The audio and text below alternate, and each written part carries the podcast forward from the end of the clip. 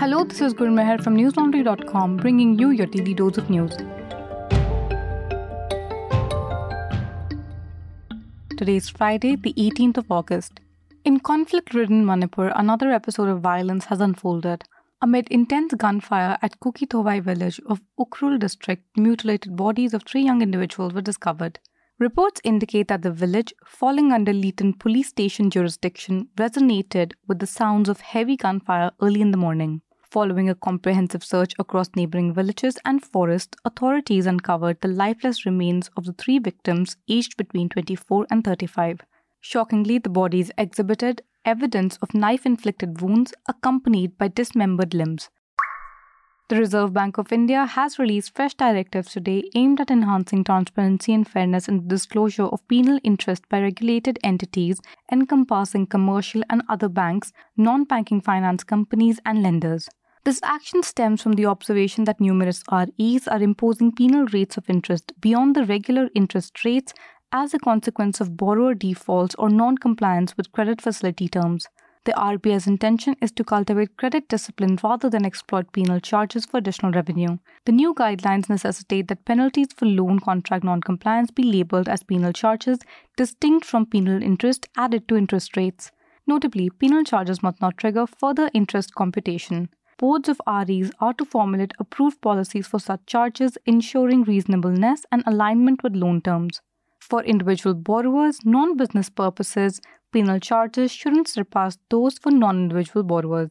The RBI mandates clear disclosure of penal charge quantum and rationale in loan agreements, terms and conditions, and RE's websites. Effective 1st January 2024, these instructions apply to new loans with existing loans transitioning within six months or during the next renewal date. However, specific products like credit cards and external commercial borrowing remain exempt. Today, the Bharatiya Kisan Sangh an affiliate of the Rashtriya Swayamsevak Sangh has urged the cancellation of the Indian Council of Agriculture Research's plan for private public participation in research. BKS asserts that ICAR's move towards PPP research is unsettling experienced scientists, generating discomfort, insecurity, and a sense of helplessness among long standing government researchers. BKS contends that allowing private agencies into ICAR's research would favor big corporations and industries, yielding adverse consequences for farmers.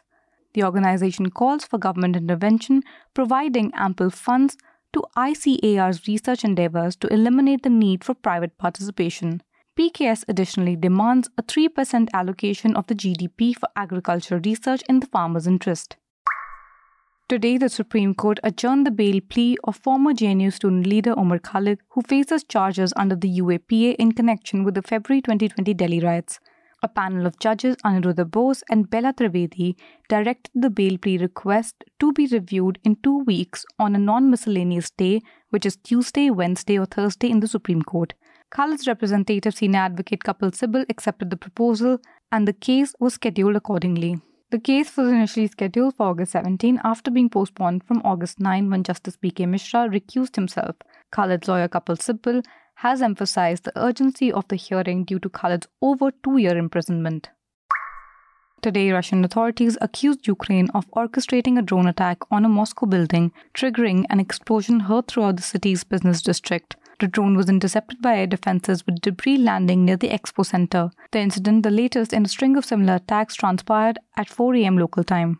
The Russian Defense Ministry detailed that a drone's flight path altered, causing it to impact a non residential structure on an embankment, an area home to governmental offices. Although initial accounts indicate no casualties, Moscow's Vnukovo airport temporarily closed. Previous attacks hit Moscow on 30th of May and July 30th and 31st, raising concerns amid the ongoing Ukraine Russia conflict. Listeners, News Laundry possesses exclusive footage capturing Monu and his gang's actions through a fly on the wall perspective. Independent filmmakers meticulously followed Monu and his associates from late 2021 to early 2022 to create this short film. Help us tell the story by contributing to this NL Sena. We're able to bring your reports and analysis only because you've got our back. Subscribe to newslaundry.com and pay to keep news free. Our subscription starts at only 900 rupees a quarter. That's all the news we have for you today. Have a good day or good night, depending on where you're listening from. See you tomorrow.